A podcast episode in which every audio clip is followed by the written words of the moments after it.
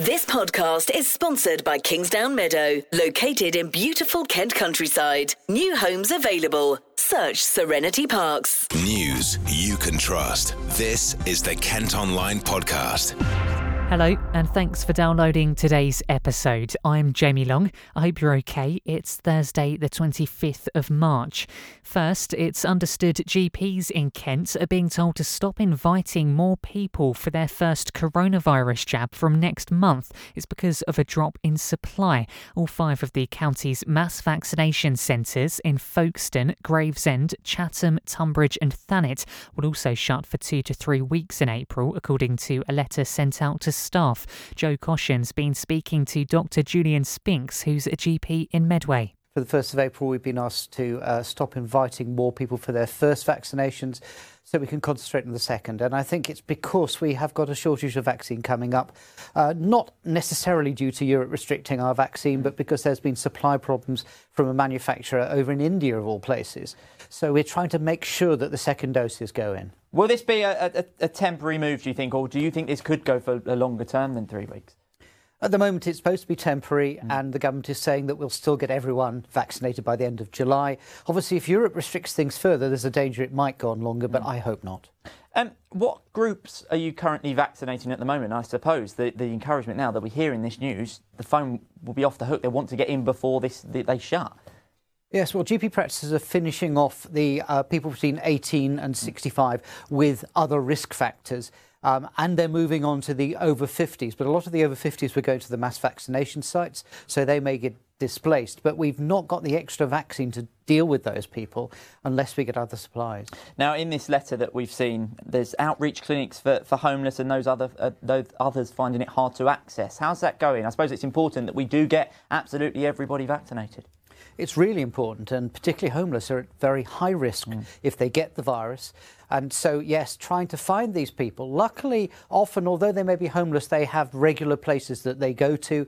And so we're using people like the council workers who uh, already know where they are to point us in the right direction so they get vaccinated. Now, some patients will have had their appointments rescheduled or even cancelled. What should people do if they haven't heard, or what, what, what, what would be your advice? They will be recontacted. Um, if it's a cancellation, someone will try and rebook it for them. We're doing our best not to do that. And as I say, priority will be given to people who are coming up to have their second dose because it's important we don't delay that any further. Now, we're hearing about testing centres closing um, in, in Medway. Obviously, a good sign because it means maybe the, the, the, the demand isn't there. But should we be concerned? There's still this push to get everybody tested so we can keep that keep those rates low. It is an interesting move because there's been a suggestion that we start doing asymptomatic testing on everybody, mm. not just on and even twice groups. a week. Some people are saying yes, absolutely, like I do uh, mm. as as a doctor. Um, I, I, think there are things like centres which were available suddenly are needed for other things, like the uh, the cathedral because worship is opening up mm. again. Mm. Um, but we do need to make sure we can still test people. It's very important. Meanwhile, after previously dismissing the idea, there are now suggestions a vaccine passport may be needed to go to the pub. Earlier, the Prime Minister hinted it would be at the discretion of the landlord to decide who will be allowed in, depending on whether they've had a jab or a negative test. But Boris Johnson says no decision's been made yet, as it may not be possible to implement it. Well, Jonathan Neame is the chief executive of the Shepherd Neame Brewery, which is Kent's biggest. He said he isn't keen on the idea? I think this idea is fraught with difficulty. It touches on all kinds of legal challenges of discrimination, civil liberties, data protection. It also flies in the face of kind of what the ethos of a pub is. Uh, a pub is about the most inclusive and diverse environment when it when it's good. It's all about welcoming people, not excluding them. I think if you exclude people for something that they have done, namely bad behavior, drunkenness, or something of that type, that's okay. But if you exclude people for something they've not done, i.e., not got a vaccine um, under instruction from the government, or because they can't, because they've maybe pregnant or some other medical condition and advised not to, then that's getting into some really dangerous territory. And I don't think that's where we should go as a society. The, the, the general sort of thesis here that uh, outlets will be trying to demonstrate that they their outlets are safe uh, for their customers and wish to reassure their customers with all the other measures that have been taken is absolutely spot on. The industry spent 450 million uh, collectively after lockdown one to put in screens and all kinds of other measures. And actually, the consumer responded very strongly, saying they felt safer in a pub environment than many other environments. But to bring in an additional measure, just as we are trying to taste freedom, June the 21st is when we all hope that there will be no more legal restrictions. That strikes me as a retrograde step that we should avoid. The Kent Online Podcast with Serenity Parks. Elsewhere, a woman's started a petition calling for better lighting around Tunbridge Wells to make people feel safer after dark. 29 year old Jemima Compton set it up after realising how the area was pitch black in places. Phil Wellbrook's been speaking to Jemima in Grosvenor and Hilbert Park in the town. It wasn't until really I started walking my dog when it started getting dark in the winter that I realised how much of an issue it is because you've got so many dog walkers in this area, you've got so many people, and it's not just, you know, young women that I see as vulnerable in this situation. I see a lot of people that are a little bit older and they can still feel very, very vulnerable. And really, this is about everyone's safety, not just about women's safety. And I think the current zeitgeist and in the news, we've got a lot of like uh, pressure on the government, especially to make women feel safer. But this I think that's the perfect moment to be talking about this, but I don't think it's necessarily just about women's safety. The current climate that we're in, it's kind of more in the news than ever, isn't it? Women's safety. I suppose was that the kind of trigger point for you where you thought, well, actually, looking even on my own doorstep, we need to make a change here. Yeah, definitely. I think where I've lived in South London for quite quite a long time, like I saw, you know, I got followed home a few times. We had some really scary incidents with my housemates, but actually moving here and seeing that it is still it is still an issue here. People do still feel very nervous and I'm not saying that if we have lighting, no one is ever going to be attacked and crime is going to go down to zero. But if people feel a little bit safer and a little bit more empowered to go out after dark, then isn't that better for everyone? Like it just feels like people shouldn't have to limit their days to daylight. And if you want to, you know, walk your dog or go for a walk after 5 p.m. on a winter day, then there should be something that makes you feel a little bit safer at that time.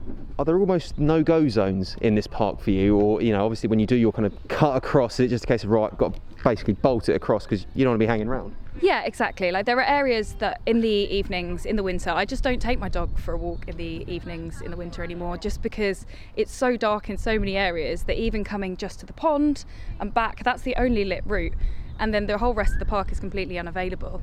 Um, and you do see dog walkers with you know light up scarves and with sorry light up collars and like torches and there is a very strong and lovely dog walking community around here which I think does make people feel safer but still if there's no one else around it can be really intimidating while more than 500 people have signed her petition in less than a week, the council say they're working hard to tackle crime and antisocial behaviour. Kent Online News. Elsewhere, a Canterbury dad who broke his baby's leg and injured her mouth with a dummy has been jailed for one year. A court heard how Daniel Baker pulled his two month old daughter across a sofa in a flash of rage and tried to stop her from crying. She was taken to hospital, but the 24 year old from Warwick Road pretended he didn't know how the injuries happened. He later confessed to his partner, who told the authorities. Two Kent branches of Santander are among more than 100 that will close by the end of August. The banks carried out a review and decided to shut the ones in Margate and Hempstead Valley. They say there'll be no compulsory redundancies, though, and around 5,000 staff will be offered the option to work from home. The Kent Online Podcast with Serenity Parks. Now, popular outdoor pools in Faversham are going to be refurbished to protect swimmers from the sun. A large overhead canopy is going to be installed at the site in Leslie Smith Drive. The pools would usually attract almost 250,000 visitors a year, but because of the pandemic, they've had to rely on donations to see them through. And finally, Maidstone is getting its very own version of Monopoly. The town was chosen above 24 other places across Europe for the new edition of the board game. George Shrimpton is from Winning Moves, who are producing it, and he says they're looking for the public's input. Poland's open today.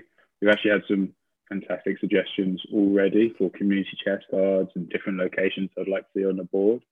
And we go through all the most popular suggestions and we put together uh, the Maidstone edition of Monopoly. It can be nice little facts, different bits of trivia that are key to Maidstone, really, that people outside Maidstone may not really know, including myself. And that's why it's so important that you guys write in and let us know what should be on the board. We go through all the different suggestions that people have written in, like work out what are the best ones, the top ones, filter out some of the more controversial ones. I'm sure we always get the odd uh, Boaty McBoatface situation coming on again. Well, these people in Maidstone have put their thinking caps on and told us what they'd like to see in the new version. Of the uh, old entrance into Maidstone, that one. That's at the Archbishop's, near the Archbishop's Yeah, Palace yeah, it is. and entrance to College Avenue. Just the Victoria statue. That'd be nice. We're going to have anything at the new Monopoly. It will be the new museum. And you can read all about the new Monopoly game at kentonline.co.uk. Well, that's all for today. Thanks for listening. Don't forget you can always subscribe to the KM News app, which will give you access to all of the KM Group newspapers. Just head to subsaver.co.uk. News you can trust. This is the Kent Online Podcast. This podcast is sponsored by Kingsdown Meadow, located in beautiful Kent countryside. New homes available. Search Serenity Parks.